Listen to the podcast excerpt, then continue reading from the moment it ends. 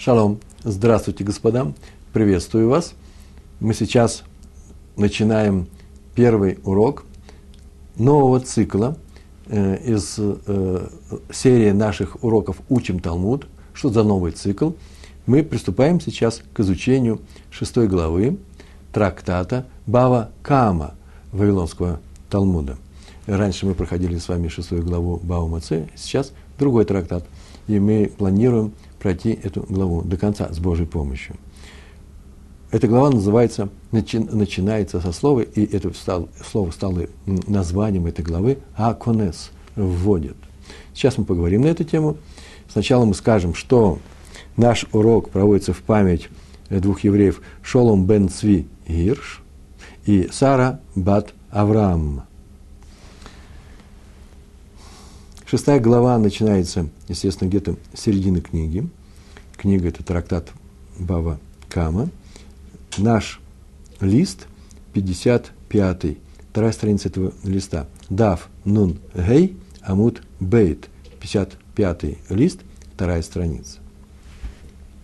Наша шестая глава этого трактата занимается законами, очень интересными законами, э, которые связаны с ущербами – экономическая глава, как мы видим, и уголовная экономическая глава, э, с законами Торы, которые связаны с ущербами, э, которые оказывает одно имущество человека, принадлежащее человеку, э, другим людям или имуществу других людей. Что я имею в виду? Есть человек, есть другой человек, и этот человек может сделать, нанести ему ущерб при помощи собственной силы, своим телом, своей рукой, собственной силой, физический контакт, или еще что-то сделал, поднес спичку, например, еще что-то сделал. Не дай бог, но это все случаи нужно учитывать. Он, этот человек называется мазик.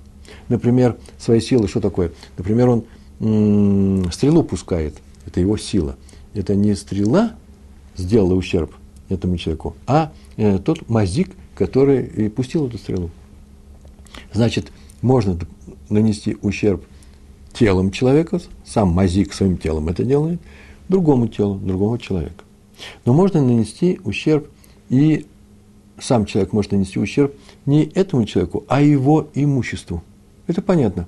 И он оплатит его, этот ущерб. А также можно нанести ущерб этому человеку или его имуществу при помощи своего имущества. Например, не охранять козла, который пойдет в чужой огород и съест там капусту. Как видите, здесь одно имущество нанесло ущерб другому имуществу. Это тоже называется э, э, незык, ущерб, который тоже подлежит оплате.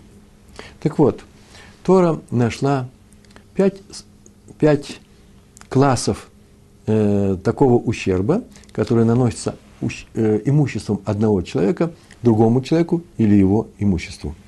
Пять классов, они систематизированы в, самом, в самой Торе, Хумаш, в Пятикнижии – и имеет специфические названия. Я возьму сейчас вам и произнесу. Э, и двумя этими вещами, двумя этими ущербами или двумя этими способами нанесения ущерба занимается наша глава. Крайне интересно, кстати, и с точки зрения логичности выводов, и с точки зрения э, общих мировоззренческих таких вещей. Мы посмотрим на это. Э, она изучается в Ешивах, она активно изучается в Ешивах, она не самая легкая, но и далеко не самая трудная, по крайней мере, она проще, немного проще, чем э, то, что мы изучали в прошлый раз Баумацы 6, 6 глава. Тоже ведь была несложная, но ужасно красивая. Правильно ведь глава? Так вот, есть пять таких видов. Какие э, пять видов? Я сейчас перечисляю. Это яма, это огонь и это бык. Я сказал пять, но сейчас бык будет разделен на три, получится как раз на все пять. И очень часто начинающие люди говорят, ну что это такое, мы изучаем какие-то старинные вещи. Нет, нет, это никакие не старинные вещи. Сейчас все, что произойдет между людьми, когда один человек наносит другому человеку то, что называется ущербом, по крайней мере, тот ущербный, да, тот, кому нанесли этот ущерб, может пойти в равенский суд или в обычный суд и сказать, на, не нанесли ущерб. Все это, что бы ни было, всегда будет классифицироваться любым раввином, который знает Вавилонский Талмуд, наши законы, как один из этих пяти видов. Все э, э, можно свести к ним. А про них-то мы знаем, как они оцениваются Торой, а именно, какую охрану нужно было сделать тому или другому виду. Например, как сделать так, чтобы твой огонь, твой огонь не нанес ущерб другому человеку, твоя яма не нанесла ущерб, или твой бык, который вообще-то в трех ипостасях. Это такое вступление. Сейчас я просто возьму и назову все эти пять видов. Первое, как мы сейчас сказали, это яма. Наша глава не занимается ямой, но в двух словах. Тот, кто выкопал яму и не покрыл ее, или взял и раскрыл чужую яму. Там, где люди, э, ходят люди, не в своем владении, не в своем участке, а там, где все появляются, Рашута, Рашута Гарабим называется, обще, общественное владение, тот становится владельцем этой ямы. В каком смысле владельцем? Теперь он отвечает за все, что эта яма причинит другим людям. Или другому имуществу, быкам, овцам, которые имеют хозяев и так далее. Обратите внимание, что яма-то как раз и не причинит ущерб. Она ведь ничего не... Она не ходит. Это единственный из всех видов незыка, из всех видов ущербов, который находится как паук, сидит в одном месте и ждет, когда в него кто-то споткнется. Упадет, ударится о стенки или одну. Э, за яму ну, человек отвечает. Это первый вид. Второй вид, за, что он отвечает? За огонь. Не за тот огонь, который он взял руками и поджег, например, не дай бог, чужое имущество. Это он поджег, умазик. Он просто по полной программе отвечает. Нет. Это тот огонь, который был разожгли, скорее всего, на своей территории, на своем поле. И забыли его погасить. И он пошел по, как называется, жневье, да, э, скошенное, скошенное поле злаковых. Они подсохли, и очень хорошо распространяется огонь. Очень быстро идет под легким ветром. Ветер подул в определенную сторону, и огонь пошел именно в эту сторону, пересек поле, пришел на чужую территорию и сжег чужой сток за него тоже надо отвечать. Как отвечает? Охраняет свой огонь. Видите, огонь идет под ветром. Его нужно охранять. Как и яму. Как яму охраняют? Закрывают ее. Это два вида неодушевленных незыков, э, ущербов, э, вернее, вредителей, которые приносят ущерб. Есть еще три вида в виде быка. У быка есть следующая вещь. У него есть рога, у него есть зуб, и у него есть э, ноги, реголь рога Кэрен, так ущерб называется, это Кэрен, э, зубы называются Шен, значит, это ущерб Шен, и Регаль, а именно, бык иногда бодается, не обязательно, природа быка, быка не бодаться, некоторые быки начинают это делать, но для них это э, не, не обязательно, он может не бодаться, начал бодаться, будет бодаться. Он топчет э, что-то, и там, где он идет, он не умеет ходить изящно, если там что-то лежит, и он это, конечно, все э, растопчет, поэтому э, ты, выйдя своим быком в обще, э, общественное владение или же, не охраняя его, просто вообще не охраняя у себя дома, он вышел сам, бык вообще умеет ходить, он любит ходить, он может пойти на чужое владение и там все растоптать, и ты за это ответишь. Это называется кэрен – бодаться, регель – ходить и топтать, он не умеет ходить, не, не топча, и зуб, шен, он кушает. Он увидал еду, он идет ее и ест. Он не спрашивает, чья она, э, э, он ее съедает, и за это придется заплатить. Вот двумя этими видами, из этих трех, двумя видами, а именно регель, нога и зуб, мы и занимается наша глава. Кэрон – вещь непростая. Нужно упомянуть об этом, два слова нужно сказать. Почему-то, потому что употребляется у нас здесь, используется этот Кэрон, рога Э, быка используется в нашем уроке. Есть два вида быка. Первый вид для всех общий, называется бык там, просто бык или мирный бык, э, тот бык, который не бодается. Э, его не нужно специально охранять от того, чтобы он кого-то не забодал. Но если он начал бодаться и был пойман за этим занятием, то он становится быком, который приобретает статус рецидивиста. Да, у него уже было это проявление, он называется муад. Муад – это и есть рецидивист. Есть шор, шор – это бык, шор там, простой бык. Если он кого-то забодал, это как, э, это называется онес. Онес – это непредвиденные обстоятельства, что-то с ним случилось. Какая-то муха его укусила, или же кто-то его раздр... э, э, начал э, дразнить и так далее. Красную тряпку показали, не знаю. Больно ему было. Это называется онес. А онес э, неожидаемая э, э, ситуация, которую нельзя было предугадать и нельзя было ее избежать. И поэтому платит человек, хозяин этого быка, за такой, за такой ущерб, нанесенный быком, который шор там, э, обычный бык, не рецидивист, он платит только половину. Так на нас с неба упало, он платит половину, а половину берет на себя то владелец того, того чему нанесен наш ущерб. Но муэд, муад, муад, рецидивист, его, он уже известен как рецидивист, и он заплатит, хозяин этого быка заплатит по полной программе за все, что он там не сделал. Сейчас мы переходим уж к самому уроку. В двух словах настроить нас нужно всех на серьезный лад. Просто расскажу пример о том, как это все работает в практической жизни. Один человек катал, закатывал асфальт на своей крыше. Раньше не было толи, не было черепицы. И здесь, в жарких климатах, асфальт типа смолы э, закатывали, раскатывали э, каменными э, катками. Такой валик. Настало время обеда, фиеста, жарко. И он пошел вниз, а каток оставил.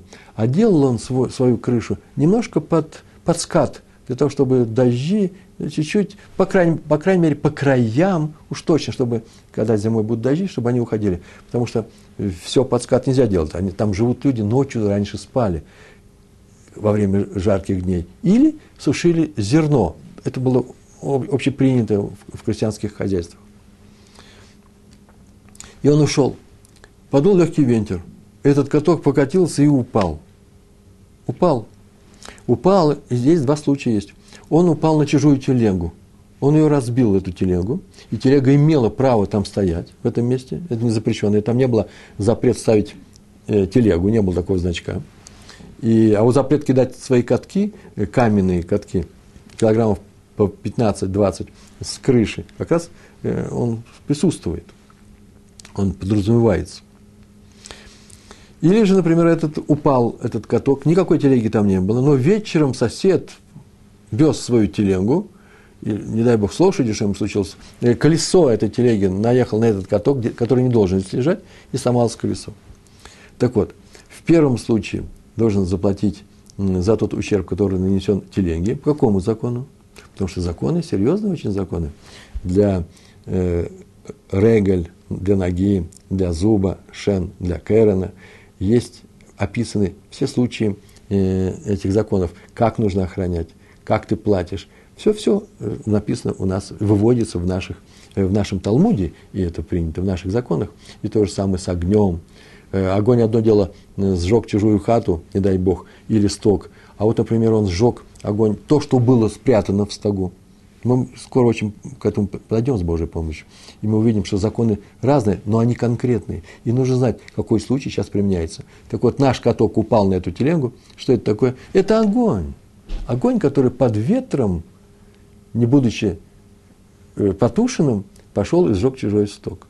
Видите, это эш, огонь. Каток обычный. А если он упал и лежал, дождался вечера, и пошел сосед своей телегой, и э, телеге был нанесен ущерб, сам сосед шел, его никто не заставлял, каток никого не трогал. Так вот, наехал, это уже яма. Ведь один тот же каток может быть эш, огонь, а может быть ямой. Поэтому нужно изучить законы и эш, и бор, бор это яма, для того, чтобы вообще ориентироваться в этой жизни. А еще лучше для того, чтобы уметь читать и понимать Гемару. Нет более лучшего и серьезного и более еврейского дела для еврея, чем изучение Талмуда. А теперь начинаем с Божьей помощью. Слава Богу, что мы сейчас приступаем к этому, это большой праздник, и мы начинаем учиться. Итак, у нас Дав Нун Гей Амут Бейт, 55-й лист, посмотрите в сопроводительных материалах. Я надеюсь, они у вас есть.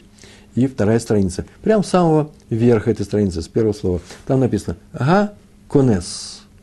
Всего в этой Мишне, которая вообще занимает достаточно много места, она примерно треть э, колонки нашей, гемары нашей, на нашей, на нашей странице. Так вот, Мишна это треть, и идет, ну, посмотрите сами, в конце, в конце Мишны написано э, Гимл Мем с палочкой, это гмара. А здесь мы нужно было бы писать матните, но поскольку это первая Мишна, там ничего не написано. Ага, кунес. А теперь начинаем. В этой Мишне несколько законов, несколько ситуативных законов ситуации. Я их насчитал э, три. Сейчас, минуточку, может быть, есть четвертый, да. Э, три закона. И, нет, четыре. Четыре закона. И мы сейчас их пройдем. Сегодня мы проходим только Мишну. Итак, начинаем, да? Собрались, начинаем. Первый закон Мишны.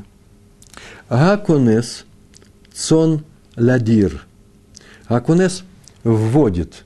Это причастие, вводящий. Некоторый человек, который взял и что צאן, мелкий рогатый скот, вводит לדיר. דיר в место, которое называется דיר. דיר от слова э, לדור, жить. Даяр – это э, житель. Кто-то вводит צאן, некоторый человек, в, в место, которое называется, это загон для скота. Есть еще указание, некоторые пишут, что это на самом деле отгороженный участок поля, на поле отгородили участок, его нужно унавозить. И там этот э, скот днем пасется где-то, к вечеру, или вообще он там все время там пасется на этом поле, его там, может быть, кормят. А главное, навоз, который он бросает, в этом на поле этом и остается. После чего переводит его э, на другой участок. Главное, что этот дир, вот этот вот участок э, для унавоживания или загон, просто загон для скота, он закрывается. Как закрывается? Да простые жерди на палках, изгородь и какие-то ворота – в Гемаре вообще написано везде э, делать. Ну, так мы знаем, что это ворота. Мы не говорим дверь для скота. Итак, Гаконес цон ладир. Он ввел его. И что он сделал? В нааль бифанейга карауй. В нааль, нааль закрыл. Не просто прикрыл, да, э, сагар, а нааль – это замкнуть ну, может, там чеколда, может быть, там жертв какая-то. В современной жизни, в нашей обычной жизни называется лин-оль, это закрыть на ключ. Лин-оль. Не просто прикрыть дверь. Э, по-русски это все равно будет и прикрыть, и закрыть на ключ э, одним глаголом. Нет, мы так и говорим, на ключ, да? Поэтому называется лин-оль. Уже не надо даже добавлять, что это на ключ. Мануль, кстати, от этого слова происходит слово замок. И что он сделал, этот человек? Внес свой скот загон какой-то, ввел его. Венааль бифанейга карауи. Бефанейга перед ним закрыл, они смотрят, вздыхают овца, а выйти теперь не может. Это называется и закрыл. Внутри закрыл. Как карауй. Так, как надо. Закрыл как надо. Рауй в современном иврите, и, да и здесь тоже, рауй, карауй означает выражение так, как положено, так, как все это делают. И здесь не написано, что это такое.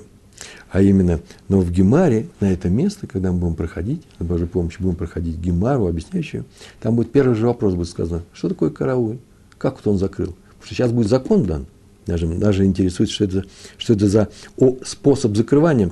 И сказано, закрыл загородку, ну, ворота, там, где э, прохожая часть, так, чтобы она не, от, не раскрылась от обычного ветра. Не от легкого, а тот, который здесь обычен, этот ветер, не от сильного порыва. Потому что если она раскрывается от легкого ветра, эта загородка находит на, э, на каких-то крючках, на скобках каких-то, да, раскрывается спокойно. И он просто ее взял и прикрыл, прикрыл ее, ветер подул, она открылся, и овцы уйдут. А теперь, если это ов, мелкий рогатый скот, они уйдут, они могут сделать много всяких вещей. А именно, они могут затоптать или съесть. Здесь сказано не про быка. Бык еще может и забодать. Здесь сказано цон, потому что будем рассматривать сегодня только что? Шен и ренгель. Зуб и э, ногу. То есть топтание с котом. Если они пойдут на чужое поле и вытопчут его, или съедят, называется по-русски, э, травить начнут, да, травить чужое поле, то придется заплатить. А для, чтобы ты не будешь платить, если ты это, если ты охраняешь достаточно. Как охраняешь? Миша сказала – Закрой так, чтобы ветром не открывалось. Этого достаточно. Э, Тора не требует большего. Аконе сон ладир, венааль бифанега к рауй, и закрыл его этот скот как нужно, вееца, в изика, вееца, сон в женском роде, и вышла, в женском роде скотина, да, вышел этот скот из этого загона, из этого места, веизика, и нанесла она ущерб чужому полю, чужому имуществу. Пример, съела его, чужой урожай, или потоптала этот урожай. Это называется, да, зуб и нога. То в этом случае что? Патур. Первый закон мы выучили. тебе нужно охранять. Кого тебе нужно охранять? Свой скот, который умеет топтать и кушать, охраняй его таким образом. Пускай он будет закрыт, а закрыть его самым легким способом. Это называется минимальная защита. Это достаточно. Ты сторож своего, э, своего имущества, которое умеет делать ущерб друг, э, имуществу других людей. Мы с вами уже давно в Баумаце изучали, сторож, изучали законы, которые связаны со сторожами. Человеку дают чужую вещь, и как он ее охраняет, пропал на ее, украли, или он как-то с ней нехорошо поступил, нерадиво поступил, пошея называется, сделал пшия. Ну, так охранял, как, лишь бы как бы. Или же с ним случилось непредвиденное обстоятельство, он нас, мы все эти законы изучали. Он охраняет чужое имущество. Здесь сегодня человек охраняет свое имущество, чтобы оно не нанесло что? ущерба другим людям. Итак, он прикрыл эту дверь нормальным образом, этого достаточно. И все-таки скот вышел каким-то образом. Это называется онос. Непредвиденные обстоятельства скот обычно не выходит. Не от того, что ветер подул. Или же подул сильный ветер, может быть, и открыл. О, этого достаточно. Почему? Потому что никто здесь на сильный ветер не рассчитывал. В этом месте сильного ветра не бывает. Если вы скажете, сильный ветер бывает везде. Так мы и говорим, тот человек, который закрыл это, это, эти ворота таким образом, что обычный ветер его не откроет. Какой в этом месте обычный ветер? На такой ветер мы и ориентируемся. Патур называется патур, не свободен называется от платы за этот ущерб. Раша написал, а что он мог еще сделать? Для того, чтобы э, э, скот не вышел. И на самом деле, конечно, можно было бы ну, понадежнее закрыть загон. Можно было стреножить своих овец, можно было их привязать железными цепями, можно много чего можно было бы сделать, но Тора этого не требует, повторяю, это мы будем изучать в самой Гемаре, э, в комментарии на эту Мишну. Это начало первого закона. Дальше. Велона аль бифанега карауй. А если он не закрыл все это э, подобающим образом, то есть он что он сделал? Он так ее загородку закрыл, что она от обычного ветра раскрывается. Это даже не минимальная охрана. То что сделается в таком случае? Хаяв обязан заплатить за тот ущерб, который, может быть, уже нанес его скот, который вышел в эту открытую загородку, сам вышел, и он обязан оплатить этот ущерб. В первом случае он был не виноват, это был онес, непредвиденное обстоятельство. Здесь он виноват, потому что ты не закрыл, у тебя нет минимальной охраны, это называется пуше. Э, вопрос, почему тут вообще нужно было второй приводить пример, э, оставляется открытым. А именно, сказано, если ты закрыл нормальным образом, не отвечаешь за ущерб, который нанесут твои, э, твои овцы. Этого было достаточно. Это означает, что если ты не закрыл нормальным образом, минимальным образом, то ты отвечаешь. Нет, почему-то Мишна говорит, еще раз говорит, называется, еще раз говорит, отсюда это был вывод, можно сделать, а теперь она просто э, говорит прямым образом. А если закрыл плохо, то отвечаешь. Этот вопрос еще будет рассмотрен. Дальше читаем. Еще первый закон. Это в дверь овцы выходит. Они еще умеют выходить не в дверь. Дверь-то мы закрываем. Есть еще некоторые вещи. Есть еще загородка – например, каменная стенка. И иногда она падает, ломается. Все что угодно может произойти. Это называется нефрица балайла. Нефрица пробита ночью. Кто стенка? Коты. Но рассматривается случай. Не как он закрыл ворота или не закрыл, а овцы все равно вышли. А как ведет себя стенка? Нефрица балайла о Шепарцуга листим. Или ее пробили кто? Бандиты, воры, грабители. О мефрацуга, мефрацуга, мефрацуга листим. Все это происходит ночью. Указано, что и грабители ночью. То что? Вееца, веезика, и скот вышел, в женском роде скот, и нанес ущерб чужому имуществу, потоптал или съел чужой урожай, потур. За стенку не отвечает. Стенка была сильная, крепкая, и поэтому свободен от платы. Почему? Потому что он ничего не мог сделать, он вообще рассчитывал, что стенка нормальная. Это называется онос. Но это если только произошло ночью. Так в Торе, э, так написано в Мишне. Ночью никто не знает, что стенка упала.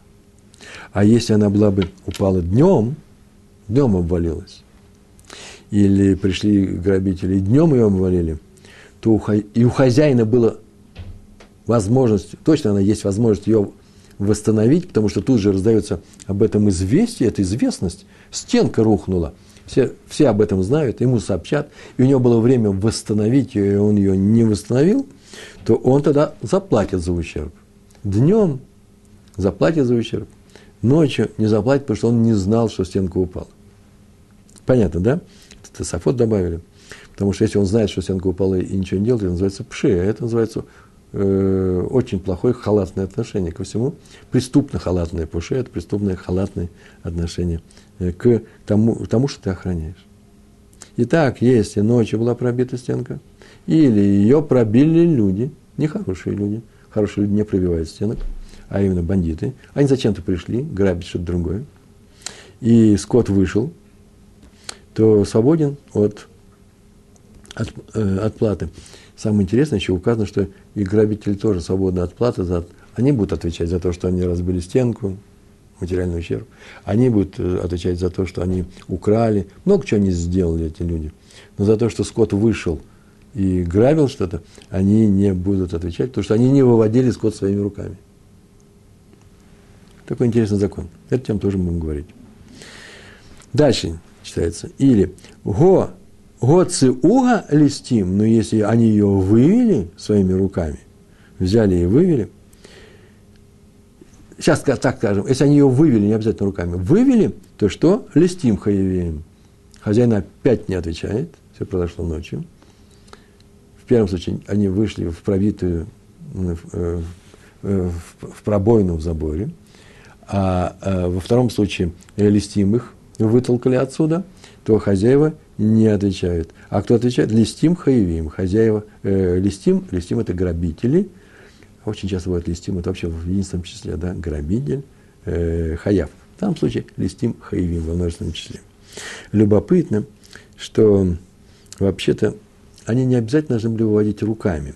И в, в нашем трактате чуть дальше, да очень скоро должно быть, сказано, что прямо на это, при комментарии на это место в Мишне будет сказано, что даже если они встали перед скотом, скот куда-то хотел уйти, они встали, помешали ему там внутри загона, и скот вышел. То есть они, не трогая скот, э, способствовали тому, что он вышел. За этот случай они тоже отвечают, мы на эту тему поговорим.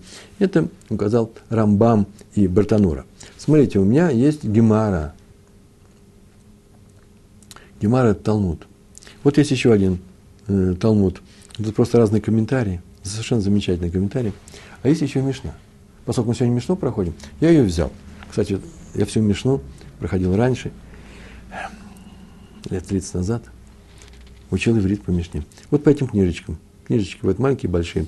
Это называется Мишнает Муварот. Очень советую. Здесь только Мишна. Здесь нет Талмуда. Э, сделано это, это издание, выпущено очень известно, Равом Пинхас Кигати это сделал. И он объясняет э, всю Мишну, комментирует ее, и очень часто в комментариях использует Талмуд. Э, Талмуд отвечает так-то и так-то на этот вопрос. Например, здесь в Мишне было написано, закрыл ее подобающим образом, и больше ничего не сказано. Талмуд говорит, что закрыл ее так, это двери, эти ворота, что они не откроются под обычным ветром. И это мы узнаем из этой маленькой книжечки. Очень советую ее вам. А почему я сейчас об этом сказал? Да потому что я сейчас сказал, что комментарий о том, что мнение о том, что если встал перед скотом и способствовал тому, не дотрагиваясь до скота, тому, что он ушел на, э, наружу, написано у Рамбама в законах и у Рава Бартанура. Так вот, Э, э, Авадия ми Бартанура, Бартанур это город в Италии, известнейший раввин, Авадия ми Бартанура, он приведен и в этой книжке тоже, тоже с этим можно ознакомиться. Очень советую, запомнили, да? Называется Пинхас Кигати. Спросите в любом израильском магазине или же в вашей общине, там, где есть книжки, и там, где есть возможность доставать. Не обязательно на русском языке книжки, бывают книжки еще и не на русском языке, то э, я вам очень э, советую э, приступить к изучению Мишны отдельно, просто сами сделать такой урок. Я использовал это здесь, эти комментарии тоже. Поэтому я сюда привел для того, чтобы вам сказать, и чтобы сказать спасибо э, этому переводу. Итак, э, отвечают нас грабители. Любопытно, что они не просто отвечают. Почему они отвечают? Ведь это же не их скот. Так вот, они из-за того, что они грабители, они ведь не, они ведь не грабят э, этих э, овец, они не берут, они грабят другие предметы. Ну, это, это известное правило. Если вор украл что-то, то он становится владельцем этой вещи, а они приобретают не саму вещь, они вещь, если они забирают, должны вернуть, но не приобретают ни что иное, как ответственность за тот ущерб, который эта вещь, в данном случае овца, э, принесет другим людям. Да? Поэтому они платят. Так сказал Мейри, тоже величайший комментатор э, э, Гемары, Талмуда. Обратите внимание, у нас сейчас, чтобы долго не говорить на эту тему, было несколько законов. Закрыл дверь обычным образом, скот вышел, свободен от платы. Забыл дверь, не закрыл дверь хорошим способом, плохо он ее закрыл, он платит. Не он вообще, а другие, сама стенка упала, сама стенка упала или листим, он не платит. А если листим вывели, то они, листим это преступники, да, воры, то они платят. Заметили, да? Здесь не сказано днем. Закрыл, не закрыл, сказано. А это только ночью. И поэтому нужно нужно отметить, что в самом начале нет деления на день и ночь, а именно закрыл хорошо, то есть минимально свободен, закрыл плохо, не свободен, и днем, и ночью. Почему? А в продолжении сказано только ночью, да? Только ночью пробили дверь, пробили стенку. Почему? Потому что в том, что дело в том, что если пролом произошел, мы же говорили на эту тему, да, немножко намекнули, пролом произошел днем, то все о нем знают – и сообщает хозяину скота. Но о том, что днем открылось, открылись ворота, плохо тобой закрытые, и скот ушел, никто может не знать. А поэтому такое событие – онес. Ты закрыл нормально, но скот вышел, и ты свободен. Почему? Да потому что тебя никто не предупредил о том, что не скажет, ой, у тебя там ворота открыты. Не обязательно скажет. Когда стенка падает, все об этом слышат. Когда ворота открываются, не все. Поэтому Поэтому ворота, которые ты прикрыл, и ветер не, от, э, не открывает, но открылся. Почему открылся? Ну, ребенок пришел, открыл. Какая-то овца потерлась, открылась, не знаю. И скот вышел, то это называется уонос, непредвиденные обстоятельства, которые ты не мог предусмотреть. Переходим к второму закону Мишны. Гениха Бехама поставил скот на солнце. Тут э, солнце непростое, это очень яркий, яркое солнце, и хоть и закрыл дверь, нормально, но скот мучится и будет искать все возможности и для того, чтобы выйти. И стенку пройдет, пробьет, ворот откроет. Если ты скот поставил на солнце, то сейчас ты, конечно, будешь хаяв. Но сначала тут взяли еще и подверстали еще один закон. И если ты закрыл, поставил скот на солнце, ениха это поставил, оставил его. Бехама, бехама это на солнце. О, шемсара, мсара, масар передал – Мсара ее, скот в женском роде. О, шем мсара, или же ты ее, эту скотину, ну, скот, мелкий рогатый, рогатый скот. Поскольку у нас нету сегодня Кэрона, поэтому вместо быка мы изучаем мелкий рогатый скот. Кэрон – это рог. О, шем сара ле хереш шота векатан. Это такое выражение есть. Хереш – это не что иное, как э, глухонемой, немой человек. Э, шоте странный, не совсем умный, так скажем, в катан или ребенку, маленький человек. Эти три человека, ты их передал, и скот что сделал? В яца зика, и вышел скот или из загона, там, где было солнце. И вообще никакого загона вообще не было. Ты передал скот этим ребенку, сумасшедшему, или же э, немому. Раньше немые были, мне знаете, Сейчас это полноценные люди, есть методика их обучения. Раньше их, э, видимо, не обучали, и они остановились на, останавливались на таком недоразвитом э, э, уровне. Каком уровне? Но не, они не отвечали за свои поступки. И поэтому они не несли, не несли ответственность за чужие дела. И поэтому, за то, что им передали. И поэтому тот, если скот веец а веязика, хаяв – обязан оплатить ущерб. Почему? Потому что небрежно охранял. Закрыл дверь нормально, но уже сама передача этим трем является плохой охраной. Или само запирание скота на солнце, еще таким образом, что он может выйти, все-таки прорваться, это называется плохая охрана. И поэтому что? И поэтому ты отвечаешь. Здесь несколько вещей. Нужно сказать еще о том, что э, сказать, что эти люди не могут обеспечить эти трое полноценную охрану. Э, и поэтому тот, кто им передал, сейчас мы сказали, да, это называется плохой хранитель, он отвечает. А вот Рамбам написал, вот к чему я все это веду. Что даже если ты привязал на привязь и все хорошо сделал, закрыл его полностью, и передал ребенку, ну или вот этому глупому, или же немому, то все равно нарушил. Охрана у тебя плохая. Почему? Потому что природа быка вырываться из, из, от, из привязи, от завязанного состояния. Такова природа быка. А этот человек не умеет его охранять. Взрослый умеет. Я бы еще добавил сюда ребенка, глухой, немой горожанин, да, который быка боится. Поэтому, кстати, между прочим, да, если так он сделает сейчас, это называется плохая охрана. Он дал, передал человеку, который сам боится быка, если о быке речь. У Рамбама речь идет о быке. А вот некоторые добавляют, да нет, это природа. Природа быка вырываться из привязи. Да это природа ребенка всегда раскрывать привязь. И посмотрите, что будет. Поэтому нельзя маленьким давать.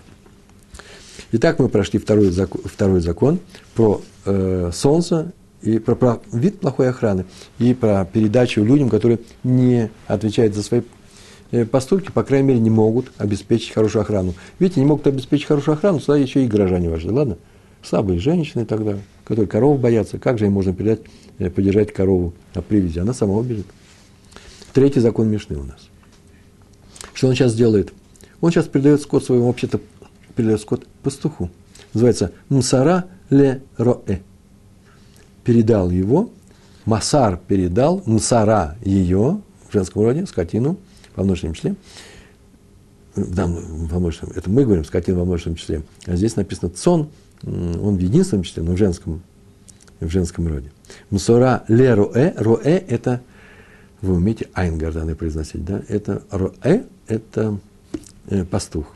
Если он передал свой скот пастуху, нихнас гаруэ тахтав, ой, Хорошее выражение, нихнас тахтав, хорошее выражение. Нихнас вошел, кунес вводит, так у нас начинается наша глава, называется, да? А нихнас вошел. Вошел аруэ, пастух, тахтав, под него. Это называется пастух стал отвечать, ответственным стал за скот вместо него, вместо хозяина. Хозяин передал пастуху, пастух теперь отвечает. Все, весь закон. Больше ничего особенного нету. Но в том-то дело, что этот закон уже указан в э, листов 8 до этого было уже написано, что тот, кто передает пастуху, пастух отвечает. А здесь зачем? В Мишне там было сказано. Зачем здесь? Здесь все комментаторы пишут о том, кто пишет. Тот пишет о том, что передает он старшему пастуху. Вот в нашей деревне главный пастух. У него много под, под э, пастухов. Тех, кто помогает помощники, он старший.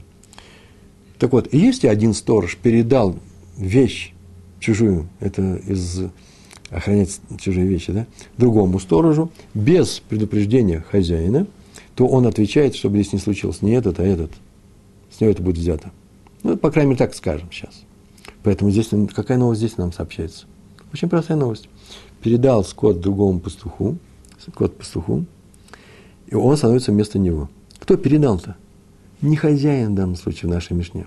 Скот передали старшему пастуху. Вот старший пастух отдал своим подчиненным, и он, э, э, теперь они отвечают. Послушайте, дело, дело в том, все комментаторы, мы об этом еще будем говорить в Гемаре, дело в том, что хозяин, передавая пастуху, уже знает, что такова структура пастушеской жизни в нашей деревне, что он обязательно передаст своим, э, своим помощникам. И поэтому э, он это сделал сознательно. Ничего страшного не произошло. Тот пастух, который получил, за, за все это за это отвечает. Снова говорю, не пастух получал от хозяина, а пастух получал от пастуха. Четвертый закон Мишны. Сейчас подходим к таким непростым законам, интересным законам, все равно мы успеем, с Божьей помощью. Называется так. Нафла легина в негенет Нафла легина скот, мы сейчас говорим, занимаемся скотом, да? Скот упал в сад. Гена – это сад. можно сказать, чужой сад, можно на чужое поле, все равно. Упал. И что? Венегенет. И получил э, приятность некоторое, удовольствие, э, прибыль. Скот получил прибыль. Как мы перевели? Я перевел так. Упала скотина, корова, например, чужой сад, и после падения использовала плоды этого сада. Что значит использовала? Вот смотрите, вот здесь я нашел то, что сейчас я расскажу, а в других местах я не нашел. В Гемаре это дальше будет. Использовать эти плоды можно по-разному. Упала скотина, натуральная скотина в чужой сад. Откуда она упала? У хозяина, оказывается, есть крыша. И на этой крыше эта скотина паслась. На крыше паслась. Все делается на склоне горы. Тут есть дворы и дома. Потом стенка с окнами. И здесь другой, другая крыша, другой двор и так далее. И это такими уступами. Вообще-то это на самом, на самом деле это не сколько крыша, сколько э, скотный двор, это двор, это там и что-то растет, там козы пасутся. Вот корова была, вот коза, вот овца. И она упала туда. Это явный онос. Хотя, с другой стороны, мы так можем сказать. Ой-ой-ой, нужно делать поручни, да, забор делать. Сейчас мы разберемся с этим, если разберемся. Упала скотина в чужой сад. Или же, знаете, где она еще упала? Так в Емаре написано – Э, в общественном месте Шуда Рабим, она шла и свалилась просто в чужой сад с этого Шуда Рабим. Там не было. Так что никто чтобы не отвечал за отсутствие перил. И после, э, после падения вот использовала плоды. Как использовала? Ну, обычно взяла да поела. Это тоже ведь использование, да? Нет, здесь еще интереснее. Еще интереснее.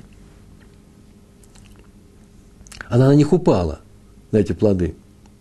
И не покалечилась и не разбилась, и осталась живой и здоровой, за эти плоды нужно заплатить.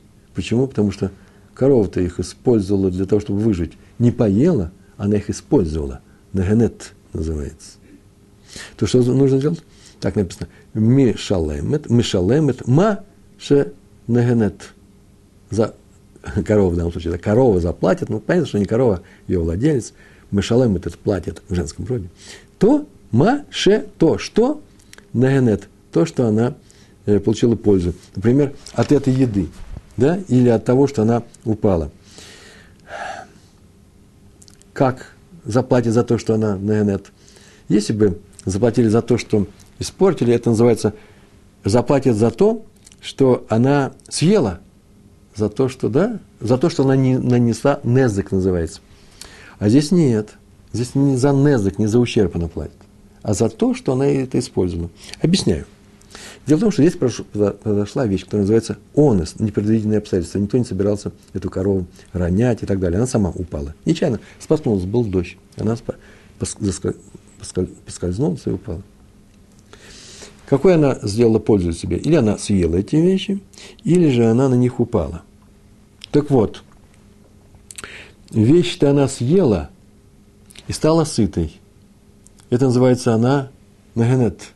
Так вот сейчас хозяин этой овцы, коровы, который, падучей коровы, должен заплатить хозяину этих плодов.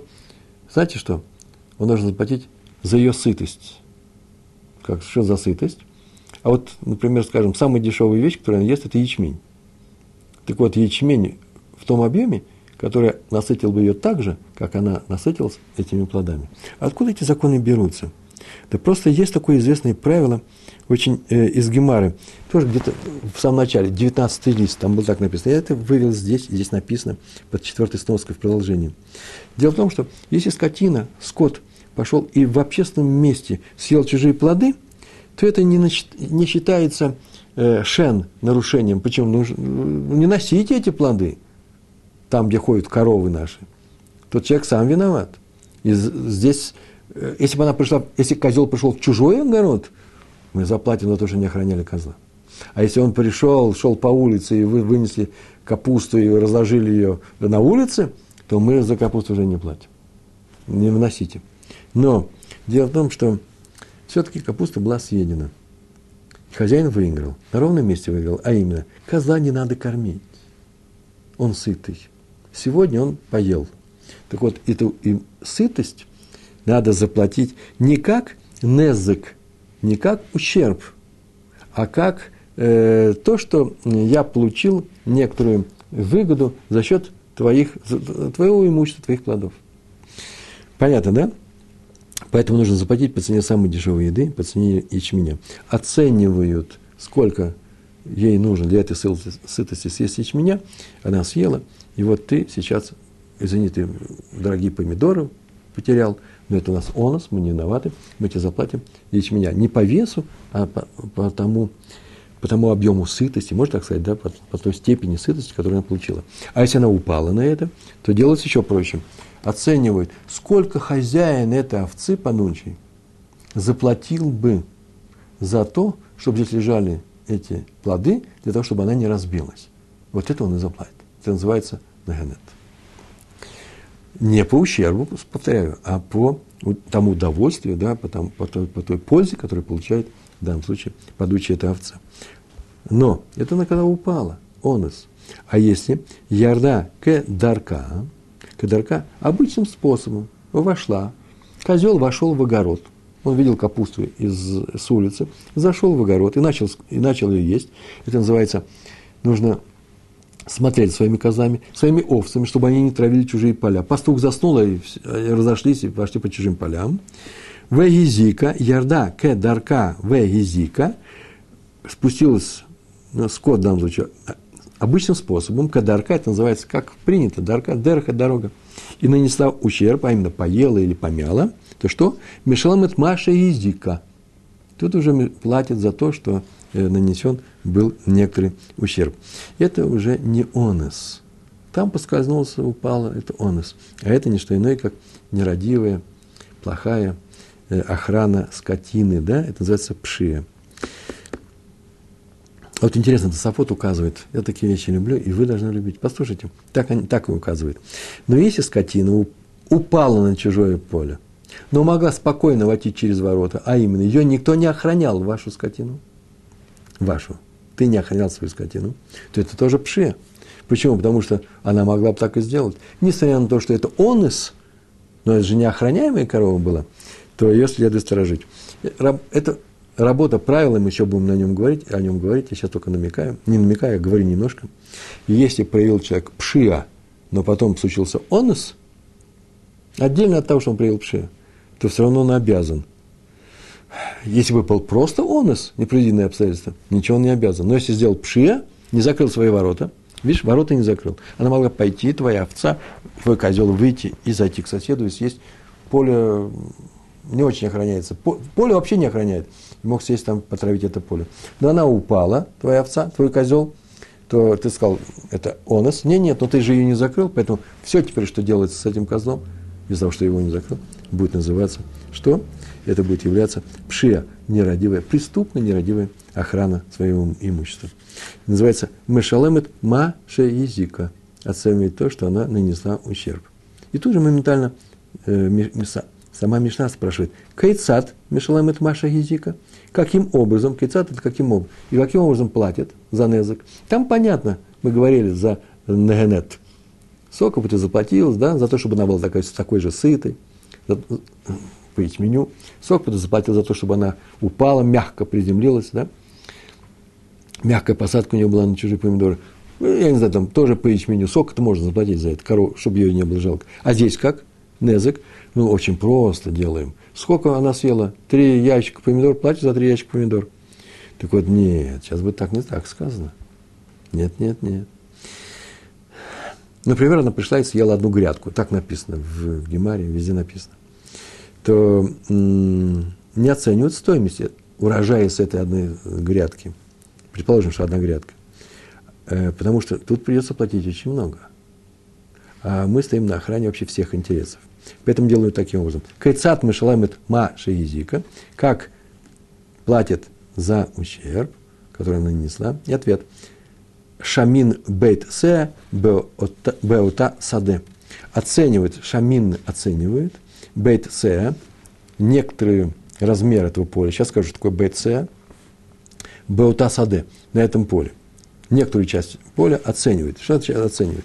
Оценивает стоимость участка той земли, на котором засеивает один сея зерна. Сея зерна, сея, сея – это не что иное, как объем, э, мера объема. Если я вам сейчас скажу от 7 до 8 литров, это нормально будет? Так вот, этот объем примерно, есть несколько мнений. Все зависит от величины яйца. Сколько яйца в, таком-то, в такой-то мере, столько в такой-то и так далее. От 7 до 8 примерно литров. Так вот, это тот объем С, который э, сеют на земле, для того, чтобы были всходы. Зерно, сейчас зерновыми мы занимаемся. Так вот, это примерно 50 метров, 50 ама, 50 локтей на 50 локтей. 2500 квадратных локтей. В принципе, это примерно где-то от 600 с чем-то до 900 квадратных метров. Тоже большой объем. Огр... Э, объем, большая площадь, огромная площадь. Так вот, берут и оценивают, э, сколько э, стоит участок земли э, с этим урожаем э, в вот такой площадью. И что делают? Как оценивают? Кама гайта ефа, в кама ги ефа. То же самое, кама гайта ефа, сколько было, сколько она стоила и сколько она стоит. Этот, э, она, там в женском, да, сады это в женском роде здесь, э, сколько стоит этот участок. А именно, сколько он стоил раньше, до того, как съели этот, эту грядку, и сколько стоит теперь. И хозяин скотины выплачивает эту разницу. Не за грядку, сколько стоит грядка, а разницу в этом большой, этой большой площади до съедения и после съедения. А на самом деле меньше. Почему? Потому что на самом деле человек, который покупает эту землю с урожаем, на эту грядку, конечно же, он согласится, разговор не будет идти на резкое понижение стоимости всего этого дела. Почему? Потому что он покупает Э, большим объемом, да, большим, э, большим количеством этот урожай. И поэтому заплатить сейчас намного меньше, чем, чем если бы мы э, заставили его платить именно за эту грядку, сколько она стоит на рынке. В Гемаре, тоже немножко дальше, в нашей Гемаре, это Сафот, в частности, приведут, скажут, что это мы учим, знаете откуда? Из стиха в книге Шмот – 22 э, глава, 4, 4 стих. Там так написано. Если человек потравит поле или виноградник, понятно, что он сам не травит, он посылает, как упустил скотину, в данном случае это травитель, тот, кто травит, да, пустив туда, например, скот, чтобы травил другое поле, так написано, саде ахер, в мужском роде, саде ахер, то луч, лучшим со своего поля или со своего виноградника он заплатит. Здесь нас мы обращаем внимание на слово «травил», «потравил». Другое поле. Не сколько, все переводят как чужое, на самом деле другое, а именно не то место, где съедено, он заплатит, а именно другое, а именно большой участок на этом поле. Это называется драж. Извините. И последний закон – Раби Шимон Умер. У нас был Тана Кама в четвертом законе нашей Мишны, что если если упала, то свободен от платы заплатит только за то, что она нагенет, получила пользу. Если вошла нормальным образом, ее не охраняли, то это уже пшия, заплатит, сколько она сделала незыка, и, да еще как заплатит, а именно согласно, считаем по большому участку, а не по только тому незыку, который мы нанесли, то Раби Шимон это Танакама был первый учитель этого закона. Раби Шимон с этим, с этим не согласен. Так написано. Последние слова нашей Мишны. Раби Шимон умер. Раби Шимон говорит. Ахла перот гмурим. Съела она плоды законченные, да, называется спелые. По-русски это называется спелые плоды, которые уже не нуждаются в земле. Они еще растут на, на своих стебельках, они прикреплены к земле, но они уже не нуждаются. Гамур, да, с ним все закончено, они уже поспели. То Мишалам это пирот, Гмурим, то платит, в данном случае скот, да, хозяин этого скота, в женском роде, платит спелые плоды, то есть спелые э, наши, наши спелые плоды. А именно, что, что мы делаем? Оцениваем прямой ущерб. Почему с большим полем нужно теперь связываться? Эти вещи уже, эти плоды уже к полю никакого отношения не имеют, они готовы. А вот, да, и каким, как это делается? Им се, се, если она съела один се, вот сок там 6-7 литров, да, объемом этих плодов, то платит за се. Им се, се. Если се съела, то се платит. Им сатаем, сатаем. Если два се, то платит за два се. Отсюда мы видим, что Раби Шимон говорит, что если плоды созрели, то не надо э, учитывать все поле, а платим только за незык. А вот если они не спелые, то он согласен с первым учителем нашей Мишны, четвертого закона, о том, что оценивается все соответствием, соответствием с ценой за поле, а не за съеденные плоды. Мы с вами прошли сегодня Мишну, слава Богу, прошли, в которой было несколько законов. Первый закон касался э, того, как закрывают в загоне э, скот. Достаточно минимальная охрана. Если скот вышел, тем не менее, то свободен хозяин. Почему? Потому что это называется онос, он не должен был выходить. Вышел неожиданным образом.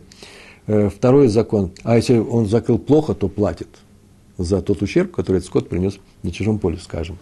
А если произошла, э, пробили стены или дверь ту же самую пробили, упало все это, то он ночью, то он за это тоже не, совсем не отвечает, независимо от того, как он закрывал, плохо, хорошо, пробили дверь, но Э, э, если это сделали разбойники, то и разбойники не отвечают, потому что они ответят только за разбой, потому что вышли, э, вышли в, молния ударила, и поэтому они вышли в, в, в пробой между разру, в разрушившейся стене. Но если они вывели скот, чтобы он им не мешал грабить тут, все, то они за это уже отвечают. Это был первый закон. Второй закон. Поставил на солнце, это называется плохая охрана, или передал людям, которые не умеют охранять, Э, то в таком случае, конечно же, вне всякого сомнения, он будет отвечать за тот ущерб, который принесет этот скот. Третий, передал пастуху, а пастух передал другому, то отвечает последний пастух. И четвертый закон, упала скотина, нечаянно упала скотина в чужой огород, то будет оплачивать именно за, то, за ту пользу, которую получила от, э, от этого ущерба, а именно поела, сытая стала. Заплатим только за сытость или приземлилась на Э, в ящик помидор так удачно упала и ничего себе не поломала. Так вот, за неполомку мы сейчас заплатим, да? Сколько я бы согласился заплатить, если мне скажут, сейчас она упадет, сколько ты заплатишь мне? Я сейчас устрою таким образом, соломку подстелю, по-русски это называется, да? И я какие деньги заплачу. Это рынок известен, этот спрос на этом рынке экономическом известен, сколько он и заплатит. Или же, если же вошла козел вошел в чужой огород собственным, обычным образом, или просто пастухи упустили, овцы зашли на чужое поле, то заплатит. Как заплатить? Сколько съели, рассчитываем по большому объему. И если это, неважно, спелый или не спелый. Есть еще некоторый такой закон очень интересный. Не э, э, БЦ, мы помните, говорили, БЦ, это площадь, где рассеивают одно, засеивают одно С. Это слишком большая площадь. Просто в 60 раз больше того, чем ты чем твоя овца съела или корова. Грядочка полтора метра, значит, грядочка полтора метра умножить на 60. Э, один помидор, оценим 60 помидоров. И вот сколько, э, э, кто покупает 60 помидоров, насколько меньше он, с него будет потребовано денег, если там будет не 60 помидоров, а 59. Вот столько мы заплатим за этот помидор. Раби Шимон с этим не согласился, сказал, что такой закон только для неспелых, несозревших Э, плодов. Почему? Потому что они и нуждаются э, в поле, поэтому мы оценим по большому полю. А уж не спелые, э, плоды, как и на улице.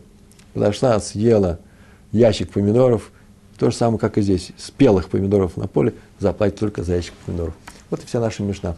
По-моему, она, я не знаю, я надеюсь, нам интересно. Дальше Гемара, это я вам обещаю. Я не знаю, как у нас получится, но я обещаю. Супер интересная Гемара, которую стоит изучать, что мы и делаем вот уже полторы тысячи лет. Большое вам спасибо. Всего хорошего. Успехов вас, вам в учебе. Шалом, шалом.